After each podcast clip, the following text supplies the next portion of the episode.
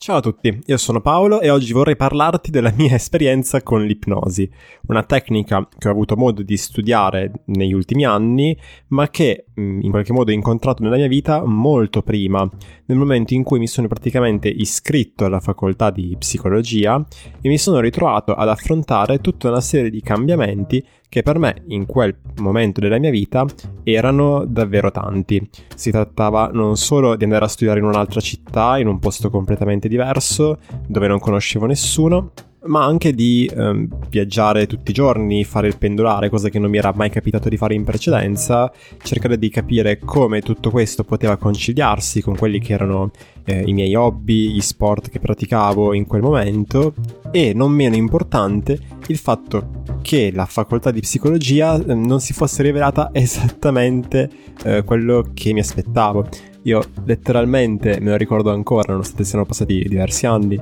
eh, il weekend prima dell'inizio delle lezioni universitarie avevo frequentato una sorta di ritiro di due giorni eh, centrato sulle tecniche comunicative rogersiane, quelle che vengono chiamate generalmente di counseling. Erano stati due giorni ricchi, fat- condotti in maniera sostanzialmente esperienziale, quindi dove tu avevi modo proprio di metterti in gioco, cercare di capire qual era il modo in cui tu comunicavi di solito, di default, e andare poi a correggere il tiro apprendendo delle tecniche utili non solo per quello che era lo scopo delle giornate, ossia eh, imparare a relazionarsi in un contesto di relazione d'aiuto, ma in realtà per ascoltare meglio in qualunque situazione. Io ero davvero gasatissimo perché mi aspettavo, perché mi aspettavo che l'università che sarebbe iniziata letteralmente il giorno dopo, l'università di psicologia, eh, sarebbe stato così continuamente e quindi sarebbe stata un'esperienza meravigliosa, cosa che, eh,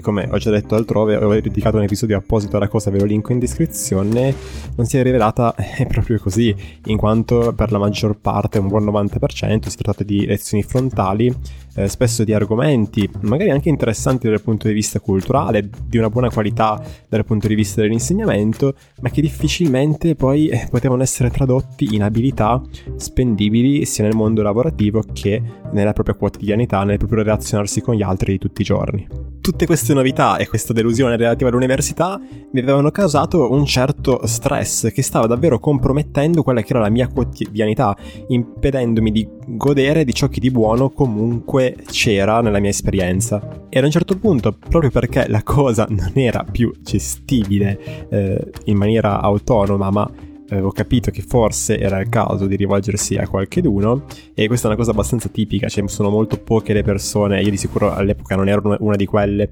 eh, che vanno dalla, dallo psicologo in maniera preventiva, cioè per affrontare meglio un cambiamento prima che sopravvengano tutte queste emozioni negative che rischiano di comunque rendermi pesanti cose che potrebbero benissimo non esserlo. E quindi decido di rivolgermi a questa psicologa che pratica da tantissimo tempo l'ipnosi. Ipnosi di cui avevo già sentito parlare in quanto conoscevo infermiere, quindi curioso, no? che la praticavano in quello che era il loro contesto per fare delle visite anche magari invasive a pazienti che comunque dovevano farle senza nessuno stress da parte loro in maniera sorprendentemente serena proprio per il paziente che a differenza di quell'altro che ahimè non ha avuto questa opportunità usciva dalla visita sereno e tranquillo e in realtà contento e orgoglioso di se stesso perché sapeva di aver affrontato qualcosa di complesso e faticoso, ma grazie alle sue capacità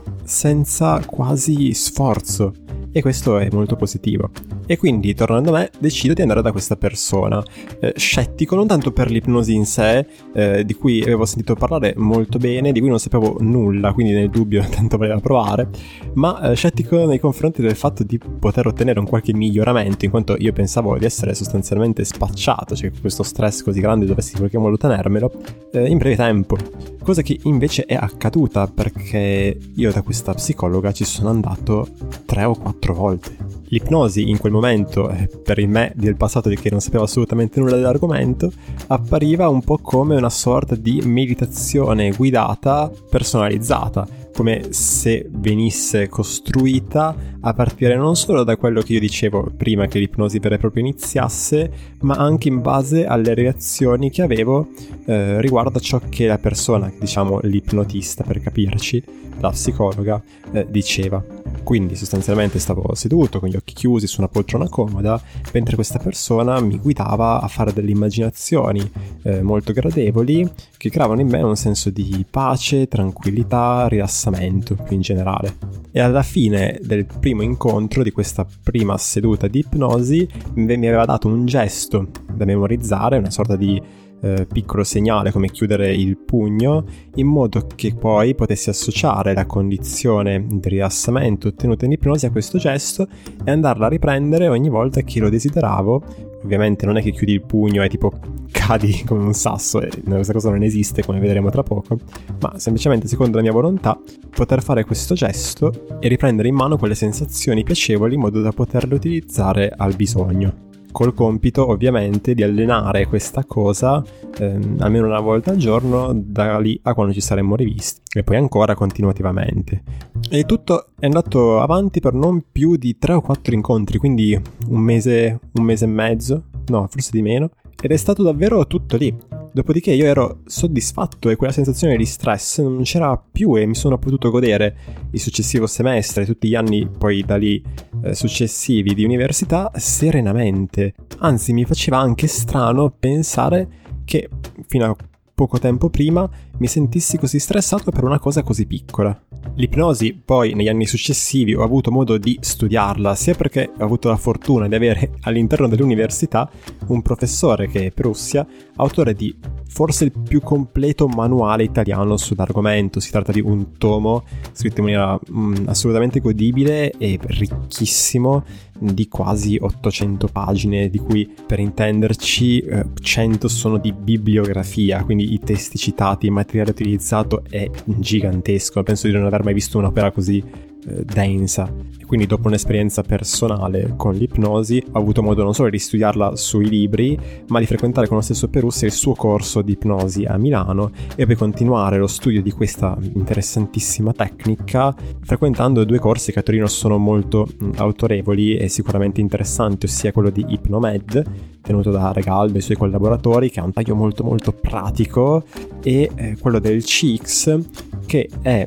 l'istituto di Franco Granone, quindi storicamente importante, che invece ha un taglio più accademico e permette una sorta di visione anche teorica più ampia della faccenda. E si tratta quindi di una tecnica che applico anche nel mio lavoro da psicologo con un certo, a volte sorprendente anche per me, risultato. Sorprendente per me perché fa davvero impressione a volte come applicando quella che è la modalità più semplice eh, di fare questa ipnosi si sia già in grado di ottenere risultati importanti e interessanti per la persona che viene in studio. Col senno di poi, quello che quella psicologa da cui ero andato aveva fatto con me era probabilmente la cosa più semplice eh, da fare in ipnosi, ossia suggerire delle generiche immagini di rilassamento, ossia quelle di trovarsi in un luogo sicuro, un luogo dove stai bene, piuttosto che altre legate a quella che era la mia esperienza personale.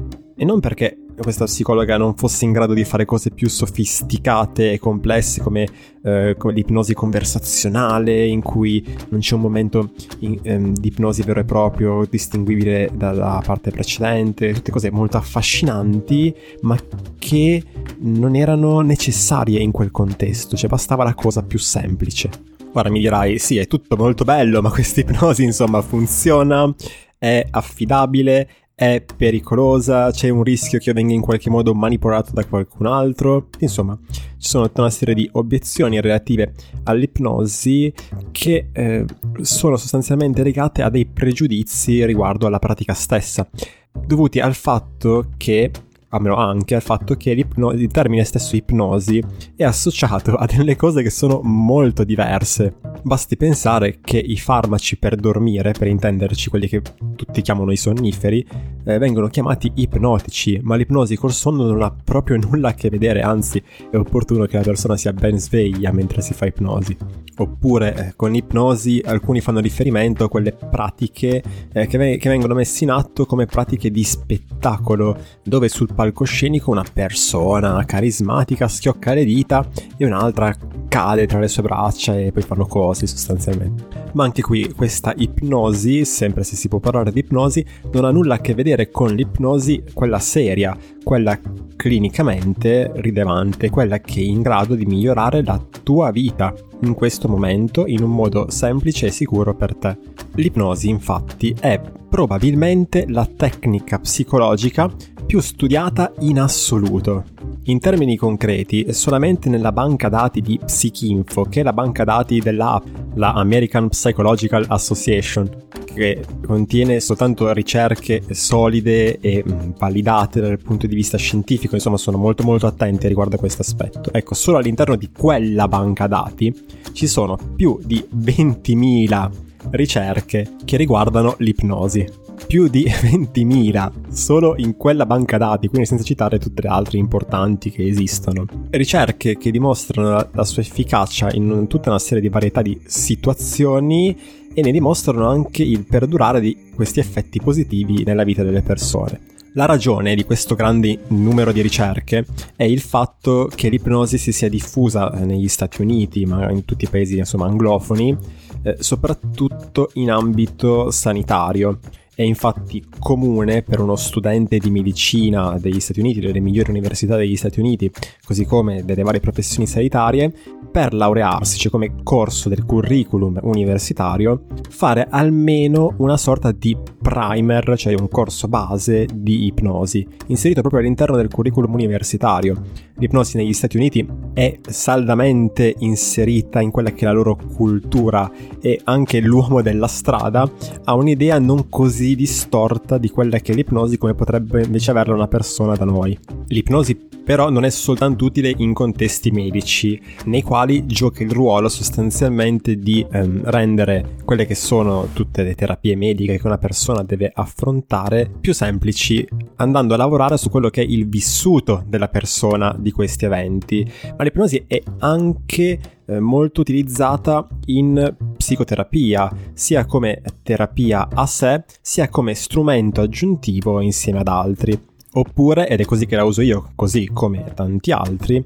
per facilitare il benessere della persona. Eh, Michael Yapko, che è un importante studioso di ipnosi ancora vivo, sorprendentemente, eh, chiama l'ipnosi la psicologia positiva originale, proprio perché eh, da molto prima che questo termine, questa disciplina della psicologia nascesse, eh, l'ipnosi da sempre lavorava con le risorse della persona per aiutarle a vivere meglio. L'ipnosi è in questo senso un'occasione per la persona di apprendere nuove abilità, nuovi modi di stare al mondo, di affrontare la realtà da quella che è la sua stessa esperienza, trovando in sé quelle risorse e quelle abilità che andrà poi ad utilizzare per meglio affrontare la sua situazione. Si tratta di esperienze che in genere si traducono in un forte senso di efficacia personale, proprio perché non sono io che ti ipnotizzo, ma sei tu che utilizzando la condizione ipnotica, cioè questa sorta di situazione rituale che andiamo a creare, che attingi alle tue stesse risorse potenziali, attualizzandole, cioè rendendole realtà. Questo significa che al di là di ciò che evoca la parola ipnosi, colui che svolge il ruolo, diciamo, di ipnotista non può in nessun modo controllare la volontà della persona. O detto ancora meglio, è possibile in generale controllare la volontà delle persone, ma si tratta spesso di un uso della forza, di un atto di violenza in cui uso la mia autorità o agisco magari in un modo aggressivo o utilizzo maliziosamente l'influenza che so avere su di te a tuo danno e non c'è nessun bisogno di scomodare l'ipnosi per questo. In quanto chi fa azioni di questo tipo mm, mi sono detto possiamo etichettarle come persone di merda. E quindi con l'ipnosi non posso far fare alla persona qualcosa che non farebbe comunque normalmente. E anzi non mi è neanche più semplice far fare alla persona qualcosa in ipnosi che non in ipnosi, proprio perché seppur in maniera controintuitiva, in quello che viene chiamato stato ipnotico o in maniera più colorata stato di trance, che non è altro che uno stato di attenzione focalizzata, la persona ha una sensazione di controllo su di sé molto più forte e quindi difficilmente farà qualcosa che non vuole fare. L'ipnosi infatti è uno stato che tu hai già sperimentato, anche se magari non l'hai mai chiamato così. Trattandosi per lo più di questo, di attenzione focalizzata, è ciò che ti capita, ad esempio, quando sei immerso nella lettura di un libro che ti piace particolarmente e quindi tutta la tua attenzione sarà diretta alla lettura del libro. Tu continui a essere consapevole del fatto che il mondo intorno a te esiste che sei ad esempio seduto nella tua stanza, nella sedia della tua scrivania e stai leggendo un bellissimo romanzo. Sei consapevole della luce nella stanza, sei consapevole di quelli che sono i rumori fuori, magari non vivi da solo, magari c'è qualcun altro in casa che sta facendo qualche cosa